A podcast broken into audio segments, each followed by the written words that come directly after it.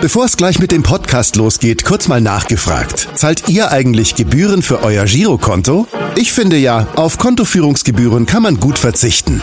Deshalb wird dieser Podcast auch von der Sparda Bank Hamburg präsentiert. Dort gibt's nämlich das kostenlose Gehaltskonto für 0 Euro. Mein Tipp? Jetzt mit nur wenigen Klicks online oder in der Filiale zur Sparda Bank Hamburg wechseln und Gebühren sparen. Und nun geht's los mit dem Podcast. Präsentiert von der Sparda Bank Hamburg. HSV. Wir müssen reden. Der Abendblatt Podcast rund um den Hamburger Sportverein. Moin Moin und herzlich willkommen zu unserem Abendblatt Podcast. Es ist wieder Montag und das heißt bei uns wie immer HSV. Wir müssen reden. Mein Name ist Henrik Jakobs und an meiner Seite sitzt zum einen mein Kollege Kai Schiller. Moin Kai. Moin. Und zur anderen Seite haben wir wie immer einen Gast, mit dem wir über den HSV reden wollen. Und bevor wir diesen Gast begrüßen, haben wir mal wieder die Fans gefragt, was sie mit diesem Namen verbinden. Äh, ist das nicht ein Stürmer oder ein Verteidiger oder ist er Mittelfeld? Auf jeden Fall ist das super für den HSV. Er hat ein gutes Auge für Talente. Er hat Amici nach Hamburg geholt. War er nicht zuvor, glaube ich, bei Hoffenheim? Noch als Spieler aus dem süddeutschen Raum, Karlsruhe vielleicht. Jetzt sucht er nach hoffnungsvollen Talenten für den HSV. Ja. Ja, moin. Äh, wir haben uns ja vorhin schon gesehen, ihr habt ja schon mal zum Geburtstag gratuliert und äh, ja, ich wünsche weiterhin einen guten Start äh, in Hamburg, dass es so weitergeht. Ja, genau, wir sagen herzlich willkommen beim unserem Podcast und vor allen Dingen alles Gute nachträglich zum 40. Geburtstag Michael Mutzel. Vielen Dank, vielen Dank auch für die Einladung. Sehr, sehr gerne. Aktueller Sportdirektor des HSV, früherer Sportdirektor von Gräuter Fürth, dem kommenden Gegner, deswegen umso passender der, als äh, der, der Besuch heute. Und da wir mehr oder weniger jetzt in einem Alter sind, erlauben wir uns einfach mal das Du. Das ist okay? Auf jeden Fall, ja. Sehr gut. Dann kannst du vielleicht einmal ganz kurz sagen, wie du das 2 zu 2 gegen Regensburg so erlebt hast. Ähm, Im Nachhinein zufrieden oder eher, eher ein bisschen verärgert? Kein Geburtstagsgeschenk auch mal.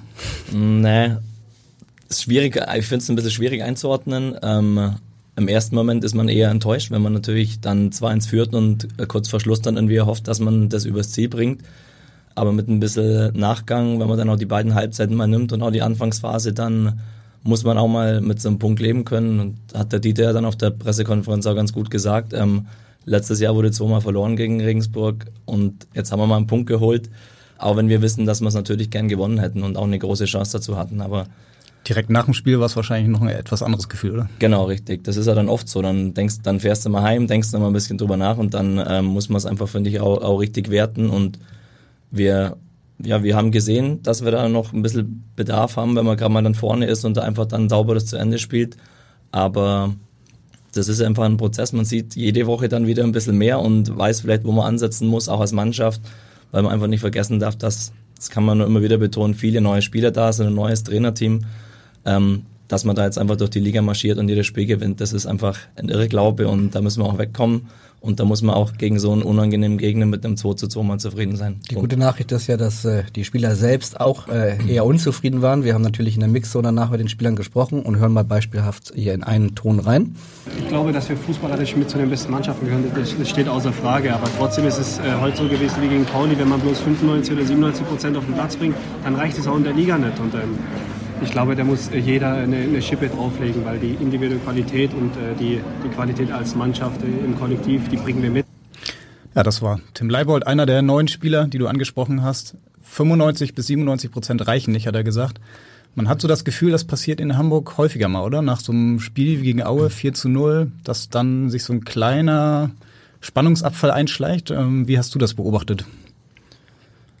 Ja, ob das jetzt also schwierig. Ich teile die Einschätzung ein Stück weit, aber man muss jetzt dann auch mal sagen, dass in beiden Spielen jetzt gegen Pauli und Regensburg der Gegner auch extrem stark angefangen hat und uns extrem unter Druck gesetzt hat. Und ein Stück weit vielleicht auch äh, wir damit ein bisschen Probleme hatten mit dieser Power und äh, Zweikämpfe, ganz viele Fouls zum Beispiel, auch die da gezogen wurden. Und da kommen wir nochmal mehr über den spielerischen Ansatz. Wir sind einfach eine spielerische Mannschaft mit hoher individueller Qualität, wie Tim das auch richtig sagt. Ähm, da müssen wir dann eher mal einen Weg finden, vielleicht dann auch mal richtig dazwischenhauen oder mal zur richtigen Zeit dann auch mal ein bisschen das Spiel beruhigen, mal faulen und da waren wir eher noch so ein bisschen naiv in den beiden Spielen jetzt. Und deswegen ist das, finde ich, schon auch ein Lernprozess. Ähm, dass jetzt dann nicht jeder Spieler wollte oder vielleicht ein bisschen zu wenig gebracht hat, das ist immer schwierig. Das tue ich mir selber schwer, weil ich lange Profi war. Mhm. Ich kann mich eigentlich nie daran erinnern, dass ich nie wirklich wollte und das Spiel gewinnen wollte und auch hundertprozentig motiviert war. Aber äh, manchmal liegt es halt auch daran, dass der Gegner es gut macht und wir vielleicht dann ein bisschen überrascht waren. Ähm, aber da müssen wir hinkommen und da bin ich mir auch sicher, werden wir hinkommen, dass wir da noch stabiler werden und uns dann vielleicht einmal besser zu wehren wissen in diesen Druckphasen. Du mhm. saßt ja schon ähm, beim 1 zu 2 gegen Regensburg vor ein paar Monaten in, in der Rückrunde der vergangenen Saison auf der Tribüne. Was würdest du sagen, ist eine schwierige Frage, aber was sind die größten Veränderungen so seitdem? Was, was hat sich im Club am meisten getan? Boah, also ich war damals ja auch eher nur als Gast. Ich kannte ja noch keine Internas oder die Spieler nicht richtig, sondern auch nur von, vom Zuschauen. Das war kurz vor deinem Amtsantritt, ne? Erster genau, genau. März genau. hast du angefangen hier? Genau. Nee, 1. April. 1. April. 1. April. April, genau. Und ich habe damals natürlich schon so ein bisschen die Spiele dann auch verfolgt und da hat sich mal angeboten, auch dass ich dann einfach live im Stadion war. Und ähm, ja, ich, die Mannschaft ist natürlich komplett anders geworden jetzt auch. Und das Spiel damals, das war auch nicht wirklich gut, aber wie so oft in der Phase dann auch irgendwie in Führung gegangen durch eine, glaube ich, individuelle Aktion. Und damals war dann, da war es dann halt ein wirklicher Einbruch auch. Da kam dann Mangala, glaube ich, mit Gelb-Rot vom Platz und dann ist die Mannschaft schon ein Stück weiter auseinandergebrochen. Da ging dann irgendwie gar nichts mehr in Unterzahl. Ähm, und da, nach so einem Spiel, hätte man dann vielleicht eher sagen können, boah, da war nochmal äh, richtig der Wurm drin. Und wir haben jetzt am Montag, äh, am äh, Samstag ähm, uns eigentlich dann nochmal aufgerapp, aufgerappelt ähm, und auch richtig gegen angekämpft, gegen die drohende Niederlage und das ist eigentlich schon auch positiv zu werten und das war damals dann ein Stück weit gar nicht mehr zu sehen. War dir damals schon so klar, du wusstest, du wirst Sportdirektor, du wirst an Transfers beteiligt sein, dass dieser Umbruch, der jetzt stattgefunden hat, auch so nötig sein wird? War dir das damals schon in gewisser Weise klar? Ja. Also okay. es waren ja nicht nur fünf, sechs, sieben Transfers, die seitdem dann getätigt worden sind. Insgesamt, wenn man nachgerechnet mit Ab Zu- und Abgängen, warst du jetzt bei 20 Transfers seitdem beteiligt. Das ist schon, das kann man Umbruch nennen, ne? Ja, das war ein großer Umbruch, war auch ganz viel Arbeit. Das, das, da ist ja jeder Transfer für sich dann immer ähm, mit Vorbereitung, Nachbereitung und so weiter viel, viel Arbeit. Und da hat jetzt dieses ganze Team da in der Geschäftsstelle äh, mit Jonas, den ganzen Juristen im, die im Hintergrund arbeiten, viel, viel, viel Arbeit reingesteckt, dass das überhaupt alles so schnell in der Zeit abgewickelt wurde. Und ähm, dass es nötig war, definitiv ja. Ich meine, die Mannschaft war in der Rückrunde letztes Jahr, glaube ich, drittletzte in der Tabelle. Und wenn man dann auch ganz klar als HSV das Ziel hat, wieder in die Bundesliga zu kommen, dann muss man viel ändern. Das ist eigentlich schon eine Logiksache. Zudem dann auch mit Spielern, die, die verliehen, die nur geliehen waren, die auch trotzdem eine gute Qualität hatten. Also da waren noch ein paar gute weg. Das, was dann da war, war okay, aber wir wollen ja unbedingt wieder die Ziele erreichen. Und deswegen war schon klar, dass wir im Kader schon auch viel verändern Weil müssen. zu dem Zeitpunkt ja noch die Möglichkeit bestand, auch aufzusteigen. Also ihr musstet ja eigentlich zweigleisig planen. Ne? Habt ihr euch mehr für die erste Liga eigentlich vorbereitet in der Phase oder doch schon habt ihr die Vorahnung gehabt, dass das schiefgehen könnte und ja, wart schon auf die zweite Liga vorbereitet? Natürlich hat man zu dem Zeitpunkt noch ein bisschen mehr in Richtung erste Liga geschielt, aber da muss ja jeder, der da im Management arbeitet, seine Hausaufgaben machen und auch ein Stück weit äh, im Kopf haben, was passiert denn, wenn wir das nicht schaffen, weil ähm, eine Garantie gibt es da natürlich nie.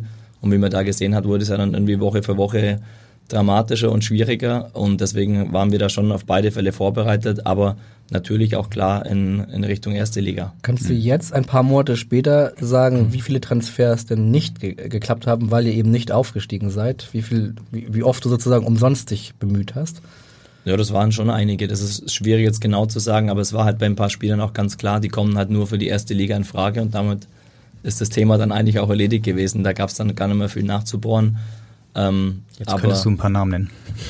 nee, nee das, will, das will ich nicht. Das will ich nicht. Da will ich jetzt keine Namen nennen. Aber das sind schon dann einige, oder? Ja, die haben dann jetzt auch schon relativ interessante andere Vereine dann gefunden. Auch. Also ich glaube, das wäre schon ganz spannend geworden. Das wäre jetzt gerade die Frage. Du hast ja jetzt die, die ersten Wochen der, der Ligen gesehen. Hast du dich jetzt noch mehr geärgert, dass die jetzt nicht bei euch sind? Oder hm. ähm, Nee, das, das, das, hätte und so weiter, das bringt ja dann sowieso auch nichts. Also da, dadurch, dass wir eh so viel zu tun hatten, haben wir dann genügend Arbeit damit gehabt, dann das, was dann halt funktionieren wird, äh, umzusetzen. Und deswegen ähm, ja. ärgern oder so ist da eigentlich dann gar nicht. Da geht's dann einfach hier, hier das, die Ausfahrt, die nehmen wir nicht, dann nehmen wir die und dann und dann halt voll da drauf und auch gar nicht mehr so groß nach hinten denken oder was, was hätte passieren können oder wäre.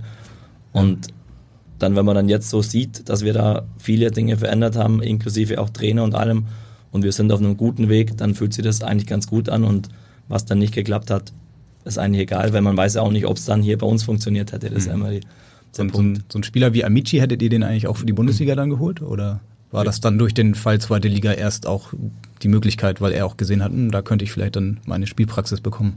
Ja, das wäre schon eher dann auch in Richtung Bundesliga ge geplant gewesen und dann war es eigentlich eher überraschend, dass er auch gesagt hat, hey, vielleicht könnte sogar auch gerade der Zweitliga-Fall interessant sein bei so einem großen Verein, weil ich da eher die Chance habe zu spielen. Äh, was natürlich schon auch zeigt, dass der Junge und seine, seine Eltern und sein Berater auch ein bisschen mitdenken, weil die ähm, Idee auch ganz, ganz richtig ist. Wenn man jetzt wirklich in der Bundesliga als junger 18-jähriger Spieler spielen will, dann muss man schon extrem gut sein. Und das ist in der zweiten Liga einfacher. Und dann äh, ja, haben wir dann gemerkt, dass da eine Bereitschaft da ist und da natürlich dann auch weitergemacht, weil es ein spannender Junge ist. Von dem, was wir bislang so gehört haben, ist das ja wahrscheinlich der arbeitsintensivste Transfer dieses Sommers gewesen und ähm, genau dazu hat er selbst eine Frage. Hey Michael, this is Zav. Thanks a lot for your support in the last few months. I would like to know if you fight for every new player like you did for me. Da ist die erste Frage, warum Marco? Was Michael, Michael, Michael, er Mike, gesagt. Michael, Marco. Marke? Okay. Ja, ja, das liegt vielleicht an seiner Aussprache, aber meinen Namen kennt er schon, glaube ich. Xav ist so sein, Ja, sein so nennt ihr ihn. Ja, genau. Er hat gefragt, ob du für Ja. jeden Spieler so kämpfst, wie du es für ihn getan hast. Ist das so ein typischer Transfer, über den man, ja, mit dem man sich so lange beschäftigt und viel Überzeugungsarbeit leisten muss, um ihn dann zu finalisieren? Ja, da ist ja bei jedem Transfer ein bisschen eine, eine andere Geschichte. Ich meine, manchmal äh, läuft ein Vertrag aus, der Spieler ist irgendwie, also es ist irgendwie klar, dass man das hinkriegt. Und dann gibt es halt Transfers, die ein bisschen schwieriger sind, wie jetzt in dem Fall, wo viele Fragezeichen waren, vor allem auch, weil der abgebende Verein das nicht unbedingt wollte. Also das ist dann halt natürlich ein, eine ganz andere Nummer und da muss man halt dann lang und viel kämpfen an allen Fronten, dass, äh, dass dann Arsenal überhaupt irgendwann mal zustimmt. Und deswegen war das natürlich extrem viel Arbeit und das ist sicherlich nicht das normale Maß an, an Transfers. Ähm, aber es war dann irgendwie auch schön, dass wenn wir da alle zusammen an einem Strick ziehen, ähm, der HSV als Verein, der Spieler, der auch da Bock drauf hat, dann kriegt man so Dinge auch gelöst. Und ja, jetzt hoffen wir einfach dann auch, dass er sich dann schnell in den Herrenfußball gewöhnt und hier dann ähm, in den nächsten Monaten und Jahren guten Fußball zeigt. Kannst du vielleicht, wenn wir auf, bei diesem Transfer kurz bleiben, ähm, kannst du dich noch erinnern, wann du ihn das allererste Mal gesehen hast? Ja, das ist schon länger her. Das war. Also den, den Spieler kannte man sowieso schon, weil der bei der U17 äh, WM damals relativ ähm, auffällig gespielt hat. Deswegen, Ein U17 Big- WM wann und wo? boah, das war, nicht- ich war glaube in Indien war, das bin ich mir jetzt aber gar nicht ganz sicher. Also da hat, ne- hat natürlich Fiete jeder Ab, größere, auch dabei. genau, genau, da hat natürlich jeder größere Verein auch seine, seine Leute und deswegen war der Spieler da schon auffällig. Und dann hatten wir einfach auch immer so, oder ich selber auch so ein bisschen ein Fable für diese Nachwuchsrunde in England, die da einfach extrem viele spannende Spieler ähm, produziert, ein Stück weit. Die Premier League 2 ist das. ne? Genau, genau. Mhm. Oder dann auch Premier League U18 und deswegen habe ich selber dann auch immer wieder gern da geguckt. Und dann kann man halt mit den Namen und den Spielern was anfangen. Dann haben wir ja auch in, ähm, in England Reese Nelson und andere Jungs da immer gescoutet bei Arsenal, die dann halt ein Stück weit auch Ganz interessant kurz, waren. wie er heißt, äh, als du noch mit Hoffenheim warst. Genau, genau. Und dann fällt man, dann stolpert man halt dann auch, auch mal über so einen Jungen und man denkt, oh, ähm, die haben ja auch hinten dran noch ein paar interessante und so kannte man halt dann die Spieler. Ich meine, das ist das Gute, wenn man vorher Leiter der Scouting-Abteilung war, dass man halt auch ganz viele Spielernamen kennt und die Spieler auch gesehen hat und ähm, deswegen, ja, das ist schon, das war bestimmt schon zwei, zwei Jahre her Wie oft so. hast du den dann live gesehen? Ich selber, glaube ich, dreimal oder so. Mhm. Und aber es ist ja dann immer so, dass man als Verein dann die Jungs auch öfters sich anguckt. Und das ist ja dann auch so, dass der HSV mit dem Spieler auch was anfangen konnte. Also der, den Spieler kennt man einfach.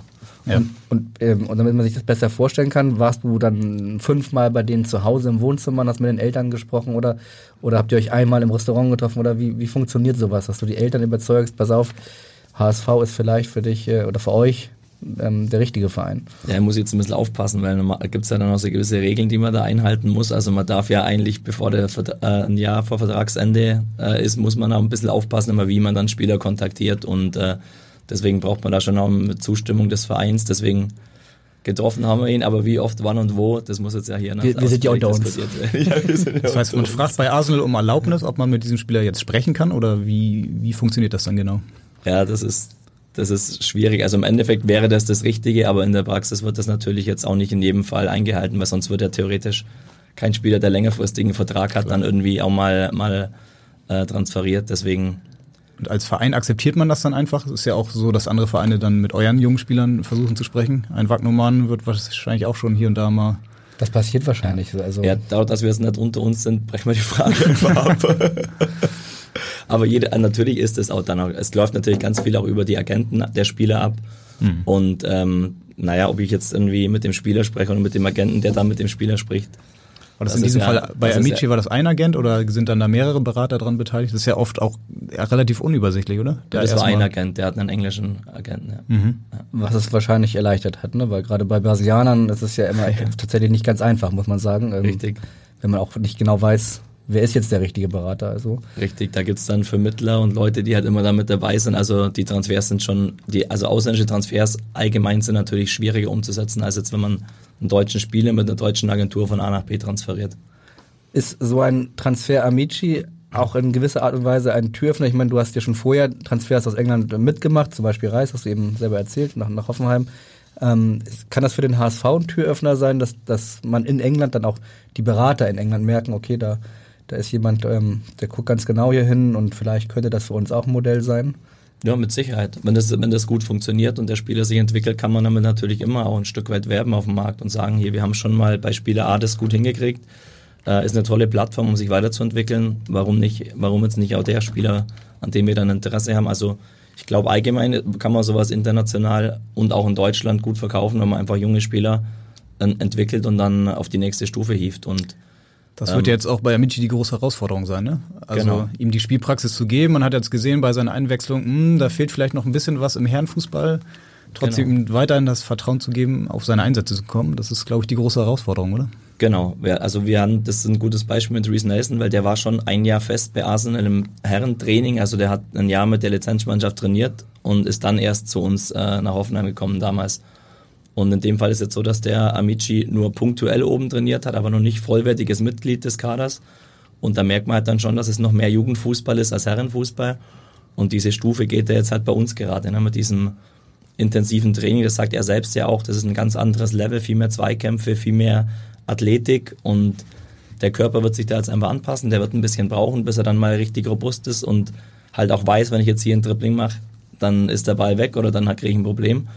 Und deswegen muss man diesen jungen Spielern einfach Zeit geben. Ne? Auch wenn er Geld gekostet hat und äh, ein vielversprechendes Talent ist, müssen wir alle aufpassen, dass wir da nicht zu schnell zu viel wollen, mhm. weil er ist immerhin noch A-Jugendspieler, er dürfte noch A-Jugend spielen. Und da muss man einfach ein bisschen Zeit geben, dass die Jungs sich dann an alles ähm, gewöhnen, die Sprache lernen, Dinge dann auch leichter umsetzen können. Aber ich finde trotzdem, auch wenn er jetzt bisher wenig spielt, dass er auf einem ganz guten Weg ist. Und vor allem ist auch wichtig bei ihm, er ist als Typ einfach klar. Ähm, er ist ähm, clever, er, er, kapiert die Dinge und setzt sich da jetzt, glaube ich, auch nicht so unter Druck, dass kann er. Kann sich hier, auch gut einschätzen. Ja, kann sich gut einschätzen. Aber interessant war dann schon jetzt, äh, als er dann reinkam, ist dann für mich interessant, weil ich hatte so das Gefühl, das darf er endlich mal spielen, 20 mhm. Minuten. Und er wollte halt dann alles machen. Also ja. gefühlt wollte er jedem zeigen, wie gut er ist. Und das hat dann auch wieder so eine Erfahrung. Lieber ein bisschen weniger ist dann manchmal mehr und dafür dann auch sauber. Aber genau das müssen, ist halt das, was junge Spieler lernen müssen. Und das wird er auch lernen. Kann man so einem Spieler dann erklären, pass auf, im Moment reicht es noch hier noch nicht so ganz, spiel mal erstmal in der Regionalliga, in der vierten Liga.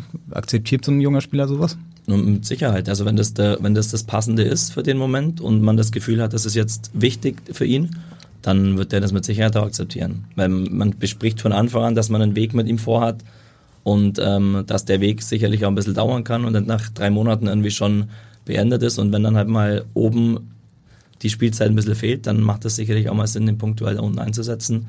Ähm, man muss das halt nur als Verein dann gut und gewissenhaft machen und nicht sagen, jetzt schiebt man mal irgendwie weg, sondern sagen, das gehört jetzt halt dazu, weil du brauchst mal 90 Minuten.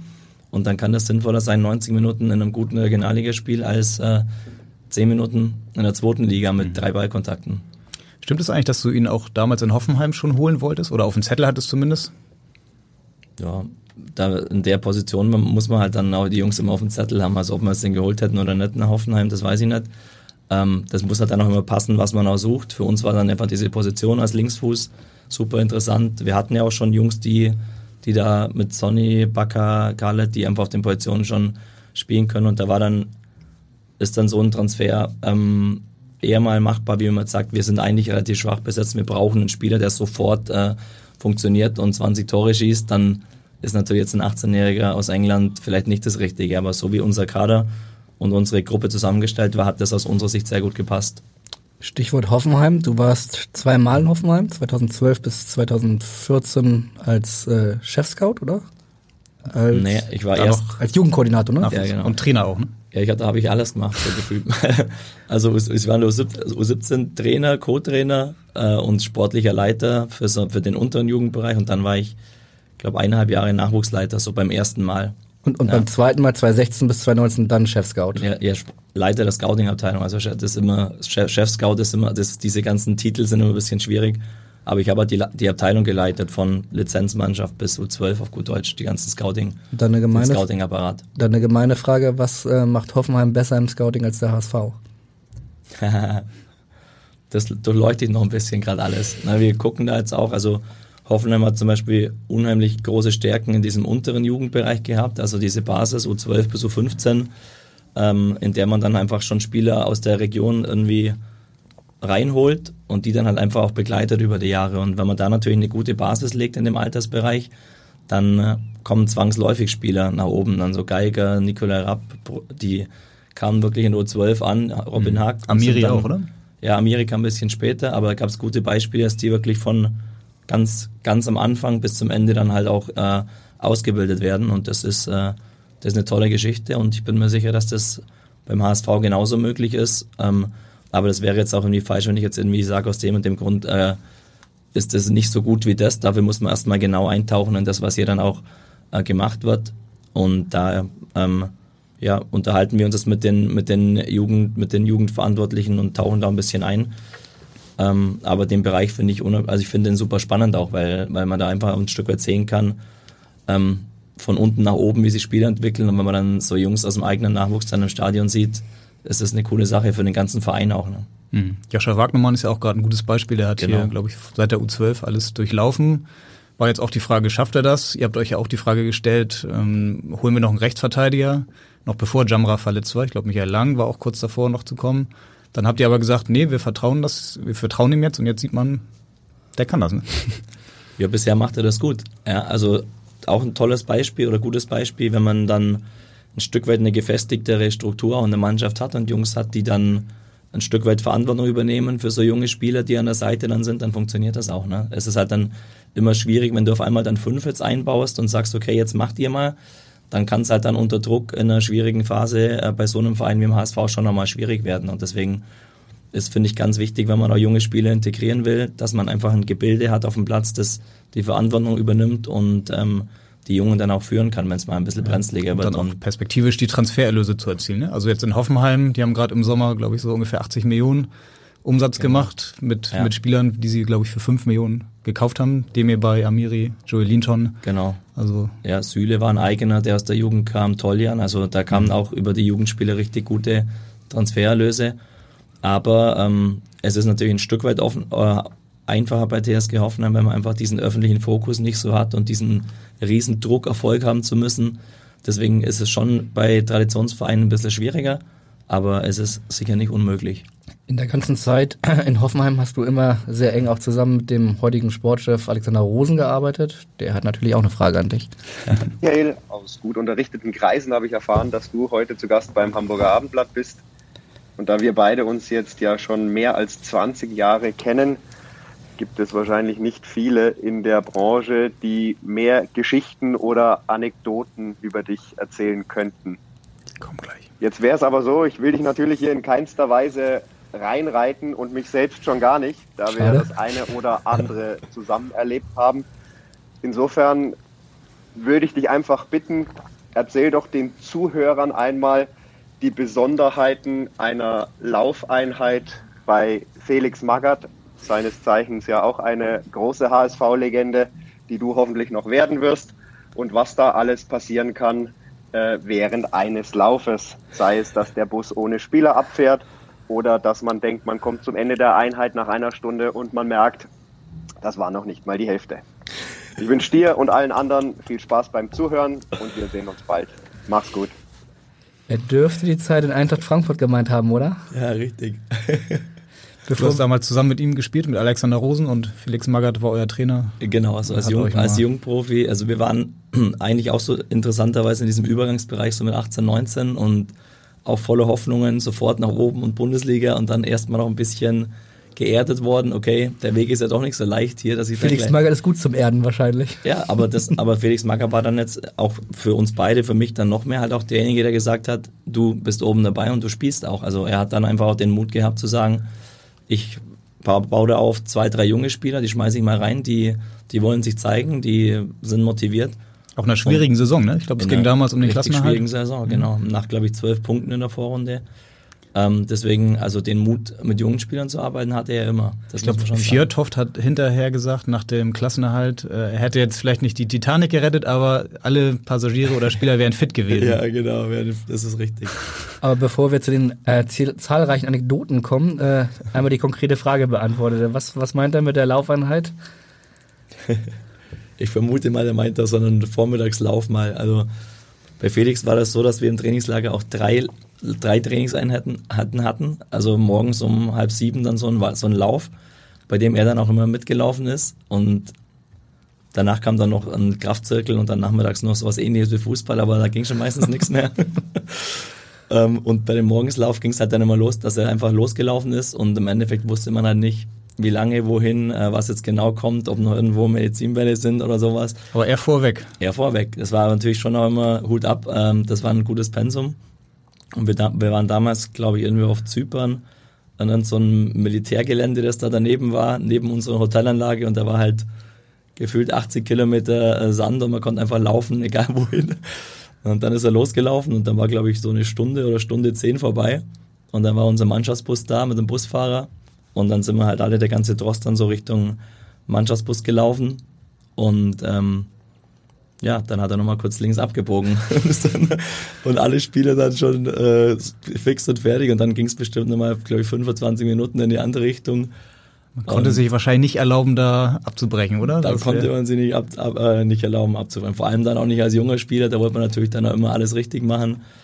Und äh, ja, da hat er dann auch so äh, schon immer den Willen geschult und ähm, fit waren da wirklich alle, aber die, die Trainingsintensität war damals natürlich schon extrem hoch. Und das war aber wahrscheinlich auch notwendig, um dann in diesen, in diesen drei Monaten halt noch fast 30 Punkte zu holen. Und wir haben dann, glaube ich, fast alles, jedes Spiel mhm. gewonnen. Nur die Folge für mich persönlich waren dann halt oft auch immer so kleine Blessuren und Verletzungen, weil mein Körper halt noch nicht ganz so, so reif war für diese Geschichte. Aber das war natürlich sehr interessant zu sehen, was dann passiert, wenn da schon damals als junger Spieler, wenn da ein anderer Trainer kommt mit einem ganz anderen Ansatz, auch ganz viel durchwürfelt man und sagt so, und mit diesen 15 oder 18 packe ich es jetzt an und dann wurde das auch richtig gut. Felix Magath war ja auch am Sonnabend in Regensburg. Habt ihr euch gesehen? Nein, leider nicht. Jonas hat mir nur erzählt, dass er ihn, glaube ich, getroffen hat, aber ich habe ihn jetzt nicht gesehen. Ich war bei der Mannschaft mehr, dann am Spieltag und deswegen nicht gesehen. Die Frage kam ja von Alexander Rosen. Ähm, mit dem hast du nicht nur in Frankfurt gespielt, sondern auch dein einziges Mal zusammen für Deutschland gespielt, ne? U19 WM oder U20? U19 Nationalmannschaft, der U19 WM in Nigeria, genau. Genau. genau. Vier Minuten haben genau. wir nochmal nachgeguckt, eingewechselt worden. Ja, da wurde ich nachnominiert, aber ich glaube, da hat sich einer verletzt und ich war halt gerade ein Spieler aus Frankfurt, der da am Flughafen war. Deswegen bin ich da mitgeflogen. Okay. Aber durfte dann tatsächlich auch ein Länderspiel ja. absolvieren. Das und ähm, das war, ja, war, war, dann trotzdem eine tolle Sache auf jeden Fall. Das Trikot hast du noch? Oder? Das Trikot habe ich noch. Ja, ja, wo hängt das? Ich glaube, bei, bei meinen Eltern im Keller irgendwo, glaube ich. Da sind viele zusammengekommen ja. über die Jahre, die habe ich irgendwann mal da gebunkert. Wir haben uns nochmal die Aufstellung von damals angeguckt gegen Nigeria. Also das sind ja Namen. Gut, Timo Hildebrand kennt man mhm. noch, aber ansonsten, das waren ja wirklich Namen. Da hat eigentlich kaum jemand irgendwie den Durchbruch geschafft. Also ja. du warst ja einer der wenigen, der dann wirklich auch noch viele ja. Bundesligaspiele gemacht hat. Ja. Das hat sich doch ein bisschen verändert, oder? Wenn man jetzt sich die die Nationalmannschaften heute anguckt? Absolut, absolut. Das hat sich total verändert und ja, das ist dann, das war ja noch vor der Zeit, mit, wo dann diese NLZs auch richtig kamen oder auch nachdem dann der Aufschrei groß wurde, dass man Deutschland was ändern muss. Und auch damals, wenn ich dran denke, was wir da für ein Pensum hatten, so als Jugendspieler in meiner Zeit, als ich zwischen 15 und 19 oder so, ich habe da nochmal eine, eine Ausbildung nebenher gemacht, so ab und zu mal abends trainiert. Als also, was? Als Bankkaufmann. Bei der ja. Sparkasse im Ort oder wo? Raiffeisenbank. das war in Frankfurt dann, oder? Nee, nee, das war, ich komme ja aus, aus, aus, aus dem Unterallgäu, ähm, so ein kleinerer Ort in der Nähe von Memmingen. Vielleicht sagt denn das, mhm. was immer zum Skifahren fährt, fährt man auf der Memmingen vorbei. Und da habe ich eine Ausbildung gemacht und musste dann halt immer nach der Ausbildung oder nach der Arbeit dann Richtung äh, den nächstgrößeren Orten fahren und da dann zweimal die Woche trainieren oder dreimal. Also das kann man sich gar nicht mehr vorstellen. Das ne? ist Wahnsinn. Und deswegen sind natürlich die Jungs jetzt halt schon sehr früh sehr gut vorbereitet, weil sie einfach athletisch und von der Trainingsintensität, vom Trainingsumfang eigentlich schon auf Profilevel auch abspulen müssen. Deswegen kann man halt auch 17-, 18-Jährige teilweise schon in die Bundesliga reinschmeißen. Das war bei uns damals halt meistens so, dass man erstmal mit 18 ein Profi wird und dann nochmal zwei, drei Jahre braucht, bis man überhaupt erstmal auf dem Level ähm, Bundesliga-Fähigkeit dann auch ist. Ja, und das ähm, hätte mir gut getan, glaube ich, als Spieler, diese Ausbildung und auch körperlich ein bisschen äh, Schritt für Schritt nach oben zu kommen. Deswegen hatte ich halt als junger Profi viele Verletzungen leider auch. Da hat sich ja viel verändert, auch in den Nachwuchsleistungszentren, ja. die dann alle entstanden sind. Ja. Trotzdem siehst du den deutschen Nachwuchs im Moment relativ kritisch, oder? Ähm, die Ausbildungsart insgesamt?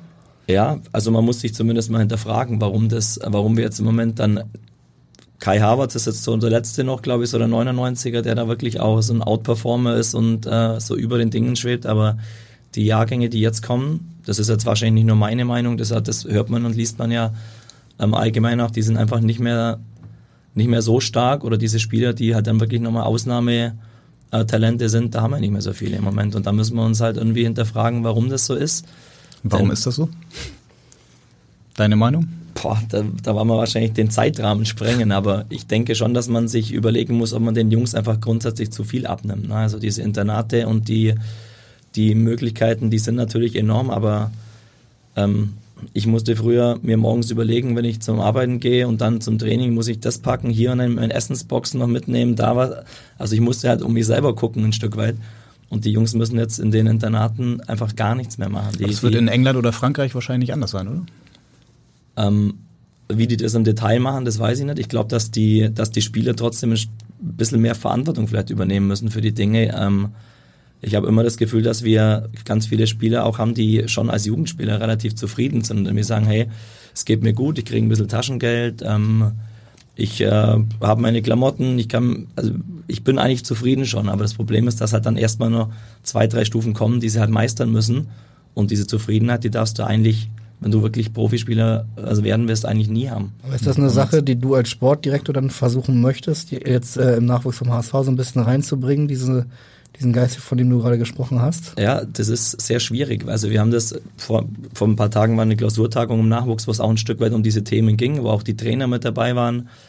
Ähm, es fällt uns auf, es fällt, glaube ich, jedem ein Stück weit auf, aber ähm, wenn wir dann, wenn wir jetzt dann wirklich, jetzt spinnen wir mal, wir haben wirklich so ein Top-Top-Talent und sagen dem Top-Talent einfach, ähm, wir ändern jetzt unsere Strategie und wir lassen dir das, das und das weg, das kriegst du nicht mehr bei uns dann ist es so, dass halt dann, dann wahrscheinlich, dann kommen die größeren Vereine, sagen wir, du kriegst bei uns mehr Geld und wir machen dir das alles auch. Also da müsste ein Stück weit vielleicht das ganze System ein bisschen hinterfragt werden, aber solange das einfach jetzt so ist, wie es ist, hat man als Verein natürlich schon schwer die Möglichkeit, ähm, auch wirklich gravierend was zu ändern. Man kann natürlich viel mit den Spielern sprechen, ihnen vielleicht auch mal ein paar Luxussachen weglassen und sagen, nee, das machen wir jetzt nicht so, das macht ihr mal selber oder sie zu animieren, Dinge selber zu machen und ähm, mehr Verantwortung zu übernehmen. Ähm, du hast ja den Campus jetzt gesehen beim HSV. Ist genau. das noch eine andere Nummer als in Hoffenheim? Also ist da mehr Luxus, kann man das so sagen? Ah, Hoffenheim war schon auch viel Luxus. okay. Also ist vergleichbar, würde ich mal sagen. Ne? Ja. Die, die, hier ist halt, hier sind mehr Mannschaften an einem Ort, ähm, aber die Bedingungen sind genauso luxuriös und perfekt wie in Hoffenheim. Ähm, also ausbilden kann man da sehr gute Spieler, das ist gar keine Frage. Bei so einer Klausurtagung, da kommen dann alle Trainer und dann auch äh, Jonas Boll zusammen oder wer ist dann daran alles beteiligt? Wie oft macht ihr sowas? Das ich, regelmäßige Abstände. Da geht es halt einfach mal darum, dass man auch so ein bisschen über den aktuellen Stand spricht und äh, Meinungen sich austauscht, mal guckt, was vielleicht gut läuft, was nicht so gut läuft. Und für mich ist sowas natürlich super, um auch mal ein bisschen einen Eindruck zu kriegen und äh, mal reinzuhören, auch mal Dinge mal kritisch zu sehen und zu sagen, das haben wir so und so gemacht. Ähm, ich kann da mal in die und die Richtung äh, vorgeben, aber wie gesagt, wir sind jetzt allgemein beim Nachwuchs noch an dem Punkt, dass wir uns erstmal versuchen, auch einen Überblick zu verschaffen. Das ist natürlich bei dieser äh, Anzahl an Mitarbeitern, an Trainern, an Spielern, äh, an Jugendmannschaften, dauert es ein bisschen. Da kann man jetzt nicht herkommen und nach drei Wochen sagen, hier, alles, alles schlecht, wir machen alles so. Das ist auch falsch, weil da viele gute Leute arbeiten, die auch die das auch gut machen. Es gibt auch genügend Spieler, die, die nachweislich schon durchgekommen sind, aber wir wollen halt auf jeden Fall versuchen, das auch noch besser zu machen. Das ist ja immer so der Anspruch auch an einen selber, ähm, dass es immer noch besser geht, egal wo man ist. Und das wird hier beim HSV genauso sein, dass Dinge noch verbessert werden können und da werden wir mit anschieben. Hendrik hat ja eben England und Frankreich angesprochen. Ich kann mich erinnern, dass wir im Trainingslager mal darüber gesprochen haben, dass du zum Beispiel es ganz, äh, glaube ich, ganz gut fandst, wie sie in England ähm, die, die den Ligenbereich im Nachwuchs äh, organisiert haben. Wäre das eine Idee, das vielleicht mal auf Deutschland zumindest mal darüber nachzudenken oder wie siehst du das? Ja, ich glaube, dass man da schon drüber nachgedacht hat und auch nachdenkt, weil ich meine mich zu erinnern, ähm, in meiner Nachwuchsleiterzeit gab es noch die U15 Regionalliga, die dann einfach schon auch durch ganz Süddeutschland gefahren ist. Da ist dann die U15 mit dem Bus zu Bayern München gefahren und äh, haben das so als Topspiel verkauft und das hat dann schon immer dazu geführt, dass man halt die Spiele unbedingt gewinnen will. Ne? Und, und 14-jährige Spieler, die, die brauchen erstmal noch viel Förderung, viel Ausbildung. Da geht es dann auch gar nicht darum, ob du jetzt gegen Bayern gewinnst. Vielleicht ist es ganz gut, wenn du gegen Pforzheim spielst und äh, dem Jungen sagst, worauf es halt ankommt, dass er mal Dinge probieren soll, dass er auch mal Fehler machen soll ähm, und nicht jetzt, wir müssen das Spiel gegen Bayern gewinnen, weil das führt dann dazu, dass man oft dann auch die körperlich stärkeren Spieler spielen lässt, damit man halt einen kurzfristigen Erfolg hat. Ähm, und da möchte ich kein Böse sein, weil das ist ja irgendwie dann auch ein normaler Gang. Man müsste vielleicht eher sagen, hey, wir, wir stufen mal das Ganze ein bisschen runter. Die Jungs sind erst 14 Jahre alt und gehen eher drauf. Wir bringen einem Verteidiger mal wieder bei zu verteidigen, indem wir einfach immer eins gegen eins stellen hinten. Und wir bringen einem Außenstürmer, Außenstürmer Dribbeln bei, indem wir sagen, du gehst jetzt einfach gefühlt 15 Mal ins Dribbling weil die Dinge, die dann später kommen für Profi, im Profibereich, die lernen sie sowieso in U17, U19 und ich glaube, in den Altersbereichen müssen wir einfach noch viel mehr die Jungs machen lassen und auch mal sagen, du hast Verantwortung dafür und nicht, ich schiebe jetzt in der Viererkette hin und her und äh, du gibst den ab, du gibst den ab. Nee, du musst diesen, diesen Spieler verteidigen. Und mhm. aber, wie, aber, ganz konkret, wie ist der englische Liga-Betrieb im Jugendbereich äh, organisiert, was, was du ja ganz gut fandst? Also wie, wie ist das da strukturiert? Also die, die äh, Information, die ich jetzt hatte, weil ich halt da viel war, ist, dass die einfach noch ein bisschen individueller fördern auch und ähm, einfach noch mehr dann auch das, was ich eben gesagt habe, wenn du diese Talente hast, dann üben, dann sollst du auch diese Stärken beibehalten und äh, wirst dann nicht bei jedem zweiten verlorenen Dribbling dann auch gebremst, sondern du sollst dann lieber, dann gehst das dritte Mal auch noch drauf und trippelst. Und das war halt dann für uns so spannend jetzt auch und ich spreche da jetzt nur für den, die Scouts oder die, die Leute oder mich selber, die dann jetzt bei Hoffenheim waren und jetzt auch beim HSV, die dann halt sehen, es gibt in diesen Ländern einfach mehr Spieler, die sofort auffallen, weil sie mutiger sind, weil sie einfach ins Dribbling gehen und, und dann, wenn sie zweimal hängen bleiben, nochmal dribbeln. Und es sind halt dann immer die Spieler, wo wir auch sagen, hey, die, das sind auch die, auf die man irgendwie äh, sofort äh, anspringt, wenn man sagt, boah, das, das kenne ich jetzt von uns gar nicht mehr. Dass wir so mutig, dass wir in Deutschland die Spiele haben, die einfach äh, drauf lostrippeln mit 16, 17 und denkst du, hey, cool. Du mal das den Trainern wieder ein bisschen mehr implementieren, dass äh, ja, die da auch Wert drauf legen? Man hat ja auch oft gesagt, die Trainer gehen mittlerweile schon viel zu sehr auf Ergebnisse im Nachwuchsbereich, um auch selbst dann eine eigene Chance zu ergreifen, dann wieder als Trainer die Karriereschritt zu machen. Ja, dass man den Trainern mal sagt, lass die Jungs mehr laufen wieder.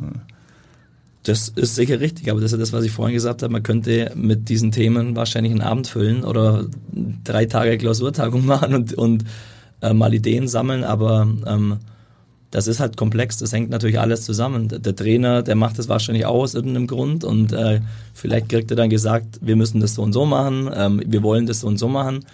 Das liegt schon ein bisschen am System dann auch und äh, jetzt beim HSV konkret geben wir dann ein Stück weit auch mit vor und können dann natürlich schon versuchen zu sagen, hey, das haben wir auch schon. Die Ergebnisse sind gar nicht so wichtig. Es geht einfach um die einzelnen Spieler und um die Jungs, die was Besonderes haben. Und ähm, wenn das dann alle auch mal verstehen und wenn alle auch merken, wir können da vertrauen, also die, es gibt keinen Druck, wenn du zwei Spiele verlierst, dann bist du schon irgendwie in Frage gestellt, dann glaube ich, dann kann man auch sowas entwickeln und ähm, da braucht man halt Ruhe im Verein, was natürlich auch immer schwierig war in den vergangenen Jahren.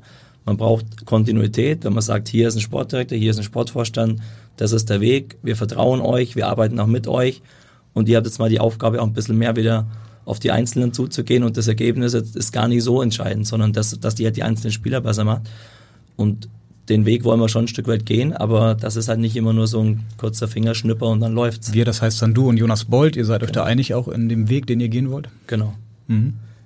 Jonas Bolt hat natürlich übrigens auch eine Frage an dich. Nicht zum Nachwuchs, eine ganz andere, aber eine sehr interessante, wie ich finde. Vielleicht sogar die interessanteste dieses Podcasts. Hallo Michael, Jonas Bolt hier. ich habe gehört, du bist heute beim Abendblatt-Podcast und hätte mal eine Frage an dich. Wieso hängt an deiner Wand in deinem Büro ein Bild mit einem Vogel? Das möchten wir jetzt auch wissen. Du hast einen Vogel. Erklär. Muss ich das jetzt erklären? Das erkläre ich. Wir bitten darum. Das erkläre ich. Es hat sich irgendwie über die Zeit ein Wort eingebürgert bei uns, das heißt Vogelwild. Okay. Und da hatte unser, äh, unser Teammanager, der Lennart Kort, und den hat ja eine gute Idee und haben äh, ein Bild mit einem Vogel und Vogelwild bei mir angebracht an meinem Schreibtisch. Also, Okay, wer hat das gemalt? Das war, das war, glaube ich, ausgedruckt irgendwie. Fanden sie lustig. Okay. Ich Ja. erinnere mich, du hast am Wochenende gesagt, in Regensburg, das war ein vogelwildes Spiel, oder? Ja, würde ja dann dazu passen. Ja. Also ab und zu ist auch mal lustig bei uns in den Büros. Ich habe mir dann auch wieder was einfallen lassen, aber ähm, habe ich mir einfach mal so hingenommen. Ja. Und Jonas hat das natürlich auch wieder mitgekriegt. Ihr sitzt ja alle Seine dann, Aufgabe. Ja, Ist ja seine Aufgabe. also genau, muss er alles mitkriegen. ihr sitzt dann da oben im ersten Stock, quasi Büro an Büro, oder wie stellt man sich das vor? Du Ja. hast dann dein eigenes Büro, daneben sitzt Genau. dann Jonas Bolt im Nachbarbüro. Ja, wir haben so Jonas, Teammanagement, ähm, ich, wo dann auch Assistenz ist, wo wir einfach dann auch Themen, wenn, äh, wenn wir vorbereiten müssen und so weiter, dann besprechen. Also ist eigentlich ganz praktisch, das sind kurze Wege. Und daneben haben wir dann unsere, äh, ja, die Leute, die Vertragswesen dann auch zum Teil machen. Und in dem Flur dann weiter hinten ist die Scouting-Abteilung mit Klaus dann, der dann auch öfters mal natürlich vorbeischneit. Und wenn ihr Offene Ge- Türen. Und wenn ihr Offene Geld Türen. braucht, dann äh, wo ist das Büro von Frank Wettstein? Das ist weiter vorne, ja. Das ist, da hat der Jonas einen direkten Draht zu, glaube ich. Also von Jonas geht's dann in den Vorstandsbereich, Okay. was auch ganz vernünftig ist. Dann, Frank Wettstein fragt dann bei Hoffmann ein Büro weiter. Oder? Na, wie da die genauen Abläufe sind, weiß ich nicht. Eine letzte Bürofrage. Hat eigentlich dann Jonas Bolt das gleiche Büro wie äh, Ralf Becker es hatte? Oder gab es da dann irgendwelche Änderungen? Boah, ich glaube, glaub, das sieht nur ziemlich gleich aus. Aber bei Jonas ist ja auch so, dass er noch nicht so viel Luft da hatte, glaube ich, für solche Themen. Wir hatten jetzt die letzten Monate irgendwie so viel zu tun und Also der hat noch Ähm, keine Vögel an der Wand hängen. nee, aber das ist eine gute Idee. Vielleicht kann ich mir da was einfallen lassen mal, dass wir mal seine Wand äh, ein bisschen äh, verändern und was hinmalen. Warst du denn im Büro, als Ralf Becker dann entlassen wurde? Das war ja auch ein ja, interessanter Tag für dich oder auch kein ganz, kein ganz leichter Tag.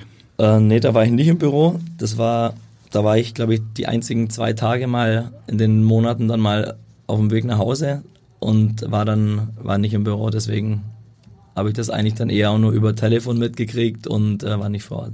Und wie, wie heißt über Telefon? Also hatte ich dann Ralf Becker angerufen, weil der hatte ich ja geholt, muss man dazu wissen. Und hat gesagt, übrigens ist jetzt ein bisschen doof gelaufen, aber ähm, ich bin nicht mehr beim HSV oder Ne, Bernd Hoffmann hat mich informiert und dann habe ich mit Ralf natürlich gesprochen auch, klar. Wie war das für dich selbst? Also du hast es schon mal erzählt, du musstest dann schon mal ein bisschen schlucken, hast dann aber gesagt, das ist auch Teil des Geschäfts. Und Ja. du bist nicht wegen Ralf Becker hergekommen, ah, natürlich auch, aber vor allem auch Ja. wegen des HSV. ja, so habe ich das äh, hundertprozentig auch gemeint. Natürlich hatte ich ein gutes Verhältnis zu ihm und, und mag ihn und kenne ihn auch. Das macht es dann natürlich schon immer schwieriger, aber ich hätte, also ich wäre ja auch irgendwie wahnsinnig, wenn ich jetzt sage, ich mache das nur an einer Person fest. Ähm, mich hat der Verein total gereizt, was ich jetzt, also ich fühle mich da auch ein Stück weit bestätigt, weil es einfach viele Aufgabenfelder gibt, die spannend sind und ich habe schon auch das Gefühl, dass man auch, auch ganz froh ist, wenn man die bearbeitet und sich da einfach einbringt und Ideen hat, vorschlägt. Ähm, und das ist eigentlich genau das, was ich auch, was ich auch wollte. Und deswegen habe ich den Schritt auch bewusst gewählt. Und klar ist es dann komisch gewesen natürlich und im ersten Moment schon auch, ähm, ja, was kommt da jetzt? Keine Ahnung, mal, mal gucken, was da jetzt kommt. Aber so wie es sich dann jetzt auch ergeben hat und wie jetzt die äh, Zusammenstellung ist, ist das für mich absolut in Ordnung und macht Spaß. Und ähm, deswegen habe ich das auch ganz gut weggesteckt. sag Ihr hattet mal. ja auch viel vorbereitet auf dem Transfermarkt schon und wenn man sich dann die Transfers angeguckt hat, ihr habt ja dann eigentlich alles noch umgesetzt, ne, was ihr schon vorbereitet hattet. So hatte man den Eindruck. Ja, vieles als alles, weiß ich, weiß ich auch nicht genau oder ich bin da auch gar nicht mehr so genau drin. Das waren so viele Namen in der Zeit. Na, dann Aber kam Daniel Heuer, Fernan Genau, Heuer Fernandes, diese- diese den hattet ihr Themen schon, vorbereitet. Dieter Hacking hattet ihr ja auch eigentlich vorbereitet. Genau.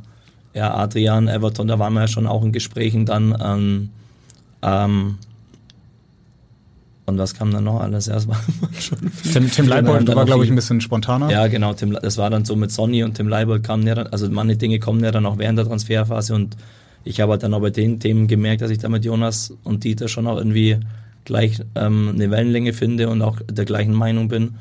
Und deswegen ja, das stimmt. Die einen Dinge waren schon vorbereitet, aber das, was dann halt noch dazu kam und dann auch viel bei den Themen Abgänge, wen verleihen wir, auf wen, auf wen setzen wir und so weiter, haben wir uns dann auch ähm, eng abgestimmt und, glaube ich, auch ganz gute Entscheidungen getroffen. Ja. Also viele Entscheidungen, die Ralf Becker dann aber selbst auch noch vorbereitet hatten.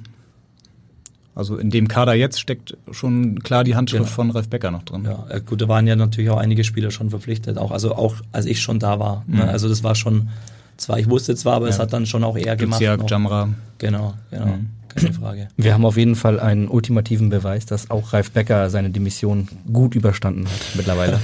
Ralf Becker, Micha, grüß dich. Ähm, ja, Micha, ist ja schon, schon einige Jahre her, ich glaube sogar über 20, dass wir, dass wir ja mal zusammen beim Karlsruher SC Fußball gespielt haben. Ähm, ich denke, äh, du warst ja echt ein, ein, guter Kicker, ein großes Talent. Ähm, ehrlicherweise war ich, glaube glaub, ein bisschen besser wie du. So ganz bisschen. Kein Länderspiel.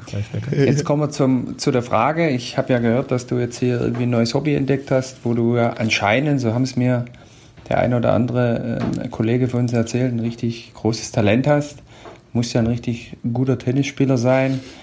Ähm, ja, jetzt äh, gehst du mir immer in den persönlichen Gesprächen ein bisschen aus dem Weg, wenn ich nach einem Tennismatch frage. Jetzt müssen wir es halt mal öffentlich machen. Junge, wann bist du denn bereit, äh, wieder die nächste Herausforderung gegen mich anzugehen? Weil ich möchte auch zeigen, dass du im Tennis auch keine Chance hast. Also, da warte ich mal auf eine Antwort. Danke. Ja, jetzt ist die Frage öffentlich. Jetzt kommst du nicht mehr drum rum. Ja, da freue ich mich auf das Match. Mal gucken, wie, wie, wie fit der noch ist, der Ralf. Okay, habt ihr schon mal gespielt?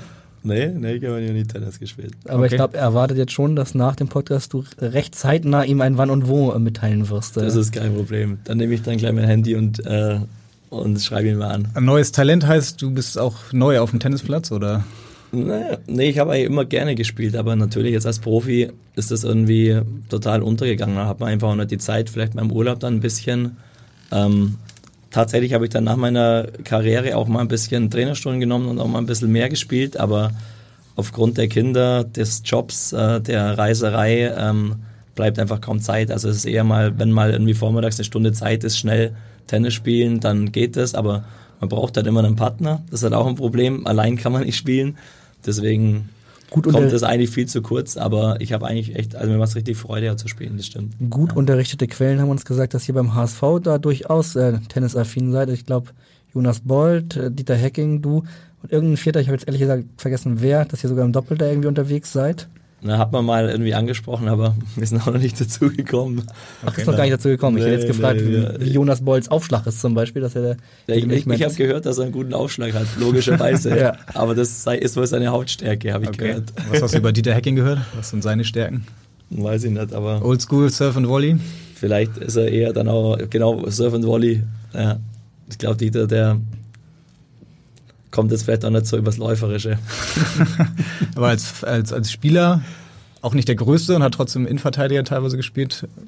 Eigentlich war er dann ja auch Mittelfeldspieler, mhm. ein paar Tore gemacht. Ja, torgefährlich war er, glaube ich, hat er selber immer gesagt, dass er immer, immer mal wieder ja, Tore gemacht hat. Also drei hat er auf jeden Fall mal gegen St. Pauli gemacht. Das ja. war gerade ein großes Tor, äh, ja. Thema, hat er noch gerne von erzählt. Ja, okay. Ja. ja, also da werden wir sicherlich dann auch mal dem nächsten Match machen. Ja. Im Moment ist ja Dieter Hecking auch noch für Fußball in erster Linie zuständig. Ähm, nach dem Spiel gegen Regensburg ähm, gab es natürlich immer am Tag danach die obligatorische Medienrunde und wir haben ihn vor allen Dingen wurde er gefragt nach der Torwartleistung und da hat Dieter Hecking das gesagt. Ja, aber es sah nicht gut aus. Es geht los, dass wir vorne stürzen, ja, dass wir, dass wir den Zweikampf an der Mittellinie grätschen wir, wo wir nicht grätschen müssen. Wir verhindern die Flanke nicht, ja. Und für einen Torwart ist das ein ganz ekliger Ball gewesen, weil ich glaube, drei oder vier Abwehrspieler stehen vor ihm. Er weiß nicht genau, wer geht jetzt hin. Geht überhaupt einer hin mit dem Kopf? Wenn er dahin geht, einer mit dem Kopf, dann geht er gleich Richtung Tor. Also er muss eine ganz schwierige Entscheidung fällen. Klar, sagen wir dann, die Faustabwehr war natürlich dann nicht äh, gut. Ja, und dann aber auch dem Stolz genau vor die Füße. Wir schalten aber auch ab in der Umschaltbewegung. Also das alleine dem Torwart anzulassen, ist mir zu einfach und zu billig. Also es geht um das 1 zu 0 für Regensburg durch Stolze vorher eine etwas misslungene Faustabwehr von Daniel Heuer Fernandes und sofort ist hier schon eine Torwartdebatte wieder am Start. Wie ja. siehst du es? Ja, ich habe das auch nur irgendwie kurz mal gelesen, glaube ich, dass da jetzt irgendwie eine Debatte entsteht. Aber das sehe ich jetzt ganz anders. Die Situation ist, wie Dieter sagt, sehe ich ganz genauso. Das war das sieht, glaube ich, leicht aus, aber es war eine undankbare Situation. Ich habe da auch mit unserem Torwarttrainer gesprochen. Das ist nun mal so, der duckt sich noch so ein bisschen und dann kommt der Ball ganz schnell. Natürlich hätte er den besser weiter weggefaustet, aber ähm, wenn man die letzten Wochen nimmt, da waren einfach auch viele Spieler dabei. Ich weiß auch noch, das Spiel in Karlsruhe, da, da war er danach auch ein bisschen in der Kritik, der Daniel, weil er so ein paar so, also eher so Konzentrationsfehler hatte, aber er hat da auch zwei Riesenbälle gehalten, wo dann so ein Flachschuss mal in die lange Ecke geht, den er dann irgendwie nur rausnimmt. Also bei den wichtigen Punkten oder in den wichtigen Momenten war er bisher eigentlich fast immer da. Er hat dann auch gegen Hannover mal diese Doppelparade gehabt. Ich glaube, bei ihm ist ein bisschen das Problem, dass er allgemein recht wenig zu tun kriegt. Also so wenig wirkliche Paraden oder Torwartaktionen sind oft nicht. Und dann kommen halt, wenn welche kommen, kommen gleich so undankbare oder dann Großchancen. Also wenn man natürlich 15 Aktionen hat im Spiel, dann ist man eher mal drin und das ist vielleicht für ihn jetzt auch ein bisschen neu. Ich glaube, er hatte vorher immer öfters die Möglichkeit, sich auszuzeichnen. Jetzt verteidigen wir als Mannschaft sehr gut. Wir haben immer noch die wenigsten Gegentore gekriegt. Es kommt wenig und dann darfst du dir halt wenig erlauben auch. Und deswegen, ja, teile ich das eigentlich nicht. Es ist in dem Moment natürlich richtig, das auch kritisch äh, zu bewerten, aber das sehe ich jetzt auch nicht als ganz krassen Fehler. Und ich glaube, dass wir da jetzt eine Torwart-Diskussion aufmachen. Das, hat wahrscheinlich das auch vor allem damit zu tun, dass Julian Pollersbeck jetzt gerade zwei Elfmeter gehalten hat. Dann wird das natürlich sofort gegeneinander geschnitten und ja. Äh, ja. Ist das auch vielleicht, wenn du deine Ex-Vereine die anguckst, so Hoffenheim, Fürth, ähm, ist das dann Hamburg, dass es dann so schnell eine Debatte gibt oder wäre das in Hoffenheim ganz genauso? Das wäre in Hoffenheim nicht so. Also das ist definitiv was anderes hier, auch die ganze Medienwelt, das äh, äh Interesse an dem Verein, das ist weder in Hoffenheim noch in Fürth so gewesen. Ähm, deswegen sind es auch Vereine, die eher dann Ausbildungsvereine sind, in denen man dann einfach auch Spieler hinbringt, in Ruhe. Die lässt man, lässt man in Ruhe, können sich entwickeln. Ähm, deswegen ist das nicht zu vergleichen mit dem HSV. Und ähm, ich glaube aber ganz wichtig ist einfach, dass wir intern Ruhe bewahren, das auch richtig analysieren, eine Sprache sprechen. Und ich glaube, die Spieler merken das auch, dass da einfach kein Blatt dazwischen passt, dass wir eine Sprache sprechen. Und dann ist alles, was nach innen geht, ähm, ist da homogen und wird, glaube ich, auch gut bewertet. Und das, was dann nach außen geht, das können wir nur bedingt kontrollieren. Und wenn halt dann mal dann jemand schreibt, es ist eine Torwartdebatte, dann, dann ist es so. Aber wir können das schon richtig einschätzen. Du hast gerade Kräuter Fürth schon angesprochen. Du warst da 2014 bis 2015 als Sportdirektor, mhm. Direktor Profifußball. Mhm. Also dann auch die erste Reihe. Ähm, nur ein Jahr. Warum nur ein Jahr? Ähm, das war das war praktisch nach dieser äh, NLZ-Geschichte. Ich war da recht erfolgreich am Nachwuchs, ähm, als Nachwuchsleiter und hatte dann irgendwie schon auch das Gefühl, dass ich jetzt gerne mal was anderes probieren möchte und auch mal sehen will, wie dann die Sportdirektorenrolle ist äh, bei einem Zweitligisten.